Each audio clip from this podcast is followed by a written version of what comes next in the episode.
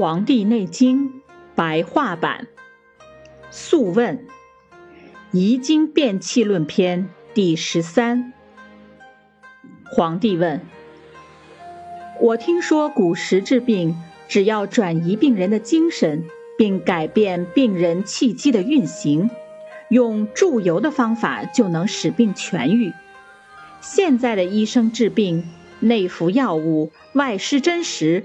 还未必能治好，这是为什么呢？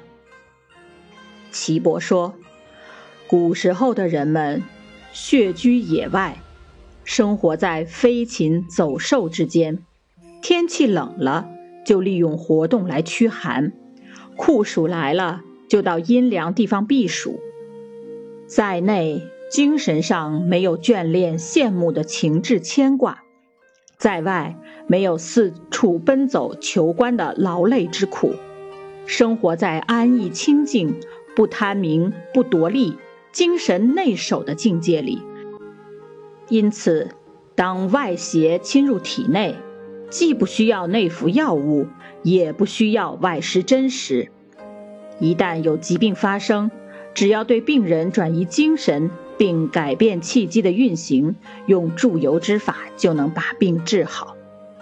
现在的人们则不一样了，在内遭受忧患的牵累，在外遭受劳苦的疲惫，又不能顺从四时气候的变化，常常违背寒暑养生的原则，受邪虚贼风的侵犯，正气削弱，外邪趁机侵入，对内深入五脏骨髓，对外损伤孔窍肌肤。这样，病是轻的必定加重，病是重的必定会死，所以用注油的方法就不能医好疾病了。皇帝说：“说得好，我想在接诊病人的时候，能够诊查其生死，明辨疾病的疑似。如果掌握了这个要领，心中就像有日月之光一样明朗了。您能把这种诊诊法讲给我听吗？”岐伯说：“望色和切脉的方法是远古帝王所重视的，也是先师所传授的。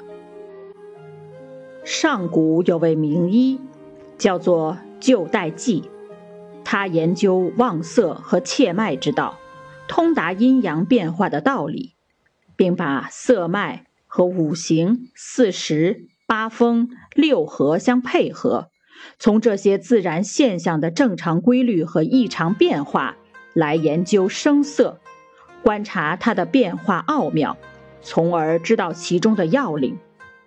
而您想知道的要领，其实就是辨察面色和脉息。气色像太阳一样有阴晴变化，脉息像月亮一样有盈亏变化。能从四时阴阳的变化来掌握色脉的变化，这就是诊病的关键。气色的变化与四时的脉象是相顺应的。上古帝王高度重视这个道理，因为它是符合自然界规律的。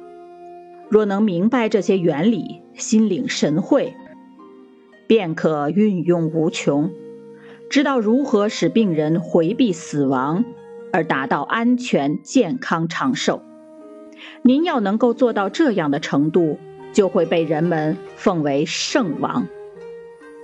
中古时候的医生，多在疾病初发时就能及时治疗。首先服用中药汤剂十天，用来驱逐八风、五弊的病邪。如果十天不愈，再用草药治疗，使其相互辅佐，医生还能掌握疾病的根本和表征，标本兼治，所以邪气被征服，疾病也就痊愈了。可是后世的医生治病就大不一样了，治病不能以四时的阴阳变化为依据，不懂得阴阳变化与色脉的关系。也不能够辨别病情的顺逆，等到疾病已经形成了，才想用微针从外部治疗，用汤液从内部治疗。这些医术浅显、草率莽撞的医生，还自以为这样能够治愈疾病，可结果不但不能治愈旧疾，反倒因为治疗的错误而产生了新的疾病。皇帝说：“我愿意听听有关临症诊治的要领。”岐伯说：“诊治疾病最重要的是不能弄错色脉。”只有能够熟练运用望色和切脉的技术，才不会被疾病假象迷惑。这是临症诊治的最重要原则。医生如果不能掌握望色和切脉的诊法，那么便不能正确的判断疾病的顺逆，在治疗时就有可能倒行逆施，使病者陷入危险。这就好像治国时方法不得当，就会使国家灭亡。因此，现世的医生要赶快去掉旧知识，研究望色和切脉的新学问，积极创新。